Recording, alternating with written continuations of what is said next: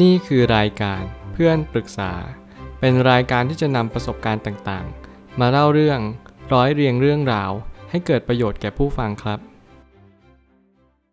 สวัสดีครับ ผมแอดมินเพจเพื่อนปรึกษาครับ วันนี้ผมอยากจะมาชวนคุยเรื่อง ตัวแทนของธรรมชาติ มาทำให้เราเปลี่ยนแปลงจากทุกข์ไปเป็นสุขเสมอ ข้อความทวิตจากมาร์คแมนสันได้เขียนข้อความไว้ว่า อารมณ์ด้านลบมักจะดึงให้เรากระทำบางสิ่ง มันเป็นธรรมชาติที่เป็นตัวแทน สร้างแรงบันดาลใจของการเปลี่ยนแปลง ถ้าเรามองในเลนของการที่ชีวิตนั้นต้องมีความทุกข์ก่อนความสุข สิ่งเหล่านี้เราอาจจะมองได้ว่า เราต้องเรียนรู้ก่อนจึงจะเข้าใจว่าสิ่งที่เราเรียนรู้นั้นคืออะไร แต่ถ้าเกิดสมมุติว่าเรามีอารมณ์ด้านบวก หรือว่ามีความสุขก่อนที่เราจะเจอความทุกข์นั่นอาจจะหมายความว่า เราขาดการเรียนรู้ก่อน เราก็จึงมีความทุกข์ต่อไป สิ่งเหล่านี้เป็นสิ่งที่ผมเชื่อว่าเราไม่สามารถจะจำแนก แจกสารได้โดยส่วนเดียว ว่าเราควรจะทำสิ่งใดหรือว่าทำสิ่งใดดีกว่า แต่เราต้องดูบริบทว่า ถ้าเกิดสมมติเรามีความทุกข์หรือว่าเรามีความรู้ก่อน อารมณ์ด้านลบเนี่ยมันมาเต็มที่ในทุกๆวันเลย มันเหมือนกับว่าเราจะจัดการกับมันอย่างไร โดยท่าทีใด ความรู้ที่เรามีเรามีเพียงพอหรือยัง หรือเราเรียนรู้อะไรได้บ้างจากสิ่งที่เราเคยเกิดขึ้นในชีวิตประจำวัน แน่นอนว่าสิ่งเหล่านี้เป็นสิ่งที่เน้นย้ำว่า เราไม่สามารถที่จะปฏิเสธในสิ่งที่ชีวิตเรามอบให้กับเรา บ้างก็มีความทุกข์มาก่อน บ้างก็มีความสุขมาก่อน แม้กระทั่งอารมณ์ด้านลบหรือด้านบวกก็ไม่สามารถบ่งชี้ได้ว่า สิ่งใดควรเกิดขึ้นก่อน แต่ถ้าเกิดสมมติในแง่มุมของผม ผมก็ยังเชื่อเสมอว่า อารมณ์ด้านลบหรือความทุกข์นั้นกำลังมอบบางสิ่งให้กับเรา เพราะมันจะทำให้เราเรียนรู้ว่า เราควรจะมีกำลังใจในการใช้ชีวิตต่อไป ถ้าเกิดสมมติเราไม่มีความทุกข์เลย อะไรล่ะที่จะเป็นแรงผลักดันให้กับชีวิตของเรา อะไรล่ะที่จะเป็นแรงบันดาลใจ ความรู้สึกหรือว่าจิตใจของเราเองผมไม่ตั้งคำถามขึ้นมาว่า หากเราไม่มีอารมณ์ด้านลบเลย เช่น ความทุกข์ ความเศร้า ความเหงา และสิ่งที่ไม่ดี เราจะไม่รู้จักตัวเราเอง นี่จะเป็นสิ่งที่ผมกล้าชี้ชัด แล้วก็สอบทานตัวเองได้เลยว่า เราทุกคนจะเป็นต้องเจอสิ่งเหล่านี้ก่อน ถ้าเกิดสมมติเราไม่เจอสิ่งในสิ่งหนึ่งเลยในชีวิต ไม่ว่าจะเป็นอารมณ์ด้านบวกที่จะเข้ามาสักเพียงใด แต่ถ้าเกิดสมมติเราไม่ได้เจออารมณ์ด้านลบ หรือว่าเราไม่ได้เจอความทุกข์ความเศร้า ความเหงา เราจะไม่สามารถที่จะก้าวข้ามผ่านประสบการณ์ชีวิตไปได้เลย การรู้จักตัวเองคือการน้อมนำบางสิ่งบางอย่างมาปรับใช้ การเรียนรู้จากตัวเอง การรู้ว่าตัวเองคือใครมันทำให้เรารู้ว่าเป้าหมายที่เราควรไปเนี่ยมันคือที่ใดกันแน่ การที่เราจะบ่ายหน้าไปยังทิศใดทิศหนึ่ง เราต้องรู้ชัดว่าทิศนั้นเป็นทิศของอะไร ถ้าเกิดชีวิตเรามันไม่สามารถที่จะทำให้เราดีขึ้นได้ เราก็ต้องขวนขวายให้มากยิ่งขึ้น เราก็ต้องเรียนรู้ว่า วันนี้ที่เราทำเนี่ยเราทำเหตุที่ดีพอแล้วหรือยัง เหตุที่ดีพอหรือว่าเหตุที่สมควร แก่การที่เราจะบ่มเพาะตัวเอง เป็นเหตุที่สำคัญอย่างยิ่ง และเป็นเหตุที่เราต้องน้อมนำบางสิ่งที่ดีเข้ามาเสมอ ถึงแม้ว่าเราต้องเจออุปสรรคขวากหนามสักเพียงใด นี่คือ keyword และกุญแจที่สำคัญ ในแง่มุมของการทำสิ่งที่สร้างสรรค์ ต้องรู้ว่าสิ่งใดไม่สร้างสรรค์ก่อนเสมอ เรียนรู้และทำความเข้าใจตามความเป็นจริง ชีวิตคือการเรียนรู้และชีวิตคือการเข้าใจตามความเป็นจริงว่านี่คือความจริงนี่คือความไม่จริง เรียนรู้ความจริงให้ได้เร็วที่สุดตระหนักรู้ถึงความจริง แล้วความจริงจะมาเป็นสาระเป็นที่ยึดที่ยืน รวมไปถึงจุดยืนในชีวิตของเราเอง ถ้าเกิดสมมติเราไม่มีจุดยืน เมื่อนั้นเราก็จะมีอุปสรรคขวากหนามที่มาพัดพาเราไปยังจุดใดจุดหนึ่งของชีวิต แน่นอน จิตจมจิตฟู เป็นจิตที่ผมไม่เคยแนะนำให้ทุกคนกระทำแบบนั้นหรือว่าให้เป็นแบบนั้นโดย ช้านาน แต่ให้เราเปลี่ยนแปลงโดยพลัน ในการที่เราเรียนรู้สิ่งเหล่านี้มีสติรับรู้ รับมือการเปลี่ยนแปลงรวดเร็ว ปัญหานั้นมันเข้ามาทุกวันไม่เคยมีวันหยุด เราแค่เรียนรู้กับมันเข้าใจมัน แล้วแค่ตั้งรับ รับมือกับสิ่งที่มันกำลังเกิดขึ้นเท่านั้นเอง การเรียนรู้แบบนี้มันทำให้เราเรียนรู้ว่า การให้เราทำสิ่งที่สร้างสรรค์เนี่ยมันก็ทำให้เราเรียนรู้ว่าชีวิตเรามีคุณค่ามากน้อยเพียงใด และชีวิตของเราที่เราเป็นหรือว่าที่เราทำรวมไปถึงที่เราคิดทุกวันนี้เนี่ย มันเป็นไปเพื่อคุณค่าจริงหรือเปล่า คุณค่าความสร้างสรรค์เป็นสิ่งที่ relate กัน เชื่อมโยงเป็นเนื้อเดียวกัน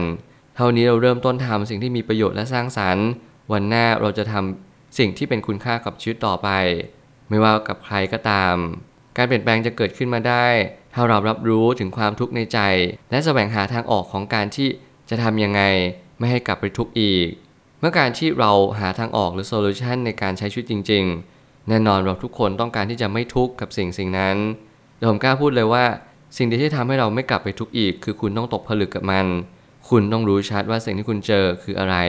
คุณอกหักมาเพราะอะไร คุณเลิกกับแฟนครั้งนี้เพราะอะไร รวมไปถึงหน้าที่การงานการเงินทำไมคุณถึงขาดทุนเป็นประจำทำไมคุณถึงมีการลงทุนที่มีผลตอบแทนเฉลี่ยต่อปี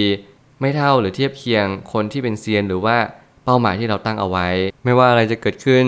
หน้าที่ของทุกๆคนก็คือ รับรู้ตามความเป็นจริง การเปลี่ยนแปลงมันเกิดขึ้นทุกเมื่อเชื่อวัน เราไม่สามารถห้ามการเปลี่ยนแปลงได้แต่เรารับรู้ว่าการเปลี่ยนแปลงนี้มันย่อมเกิดขึ้นในสักวันหนึ่ง การรับมือกับความทุกข์มันก็เหมือนกับการที่เราต้องพบเจอการเปลี่ยนแปลง เมื่อใจนั้นมีความสุขมันแปลเปลี่ยนเป็นความทุกข์เราแค่เรียนรู้ไปกับมัน อยู่กับมันให้เป็น ยอมรับสีเราราบกับมัน ไม่จำเป็นต้องไปดึงดัน ทักท้วงอะไรมันมาก เพราะว่าสิ่งเหล่านี้ไม่ได้เป็นประโยชน์ถ้าเกิดสมมติ เราไม่เคยน้อมรับสิ่งเหล่านี้กลับมา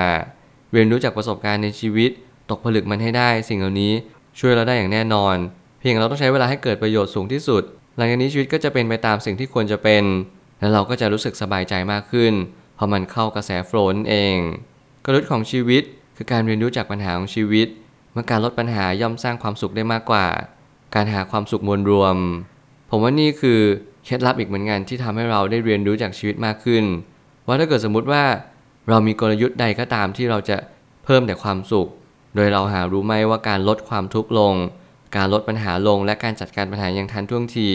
นี่ยังเป็นกลยุทธ์ที่สำคัญยิ่ง ในการที่ทำให้เราได้พบเจอความสุขที่แท้จริง ความสุขในชีวิตนั้นมันไม่ได้เข้ามาโดยส่วนเดียว แต่มันมาพร้อมกับประสบการณ์ มันมาพร้อมกับความรู้สึกที่ยึดติดกับมัน การเสพติดความสุข มีผลพวงที่เลวร้าย เทียบเท่ากับการให้เราไม่เคยจัดการปัญหาของความทุกข์ ถ้าเกิดสมมติเราไม่เคยจัดการปัญหาความทุกข์เลย นั่นก็หมายความว่าเราไม่รู้ภาพลักษณ์ที่แท้จริงของความสุข เพราะในภาพความเป็นจริงของความสุขนั้นคือ ด้านหน้าเป็นความสุข ด้านหลังเบื้องหลังมันคือความทุกข์ กลับกันถ้าเกิดสมมติว่าด้านหน้าคือความทุกข์ เบื้องหลังหรือด้านหลัง นั่นคือความสุขนั่นเอง เราเรียนรู้แบบนี้เข้าใจแบบนี้ เพื่อให้เราเข้าใจว่าทุกอย่างมีสองมุม ทุกอย่างมีสิ่งที่เราเรียนรู้ในชีวิตประจำวันไม่เหมือนกัน ถ้าเกิดสมมุติเรายอมรับโชคชะตา ว่าเราเป็นคนที่ไม่เคยมีความสุขในชีวิตเลย เราก็ต้องยอมรับว่าเราไม่เคยเรียนรู้จากความสุขเลยมากกว่า เพราะชีวิตนั้นมีทั้งสองมุมเสมอ ชีวิตรักมีสุขมีทุกข์มีขาวมีดำมีดีมีแย่สิ่งเหล่านี้เป็นสิ่งที่อยู่กันอย่างดาดดื่นอยู่แล้วในชีวิตประจำวัน ให้เราตระหนักรู้แบบนี้ว่าหนึ่งเราจะตกผลึกว่าชีวิตนั้นมันก็เป็นเพียงเท่านี้เอง เราไม่สามารถจะแก้ไขอะไรได้นอกเสียจากปรับมุมมอง ปรับเลน เห็นได้ชัดว่าวันนี้มอบอะไรให้กับเรา เราจะได้อะไร จากมันกันแน่ สุดท้ายนี้ ตัวแทนของธรรมชาติจะมาในรูปแบบของปัญหาในชีวิต มันเป็นทั้งบททดสอบ โจทย์ที่เราต้องแก้ไข อย่าเพิกเฉยที่จะแก้ไขอย่างเด็ดขาด ถ้าเกิดสมมุติว่านี่คือบททดสอบและโจทย์อันสำคัญ เราก็แค่เรียนรู้ไปกับมันทำโจทย์ให้ได้ทำบททดสอบนี้ให้ผ่าน นี่หรือเปล่าคือชีวิต การตั้งคำถามที่ผมตั้งคำถามส่วนใหญ่มักจะเกิดขึ้นจากกระบวนการการเรียนรู้มากกว่า มันคือคำถามว่าถ้าวันนี้เราหนีปัญหาไปทุกๆวันเลย เราจะพบเจอทางออกจริงๆหรือเปล่า กับการที่เราพยายามทำบททดสอบแก้โจทย์ พยายามเรียนรู้กับชีวิตว่ามันยากก็โอเค แปลว่ามันเป็นไปได้ เราพยายามเข้าใจแบบนี้เพื่อให้เราเกิดกระบวนการการเข้าใจตามความเป็นจริง เราจะไม่ใช่คนหนีปัญหาเพราะเราไม่เชื่อเลยว่า การหนีปัญหาจะบ่ายหน้าไปยังทางออกของชีวิตเราจริง ๆ ถ้าเกิดสมมติมันไปทางออกจริง ๆทำไมคนถึงต้องเรียนรู้ที่จะจัดการปัญหา และทำไมเราถึงต้องสู้กันอยู่ทุกวันนี้ นี่คือคำตอบ มันคือคำตอบที่ย้อนแย้ง แต่มันคือคำตอบด้วยตัวของมันเอง ทุกครั้งให้เรารู้จักตั้งคำถามก่อน พยายามแสวงหาคำตอบนิดนึงแล้วเราจะพบเจอคำตอบว่าคำถามเราเนี่ยมันถูกต้องหรือมันผิดพลาดเพียงใด พยายามกล่าวคำตอบให้ชัดขึ้น แล้ววันหนึ่งเราก็จะรู้ว่าคำตอบนี้นำไปซึ่งอีกสิ่งสิ่งหนึ่งตลอดเวลา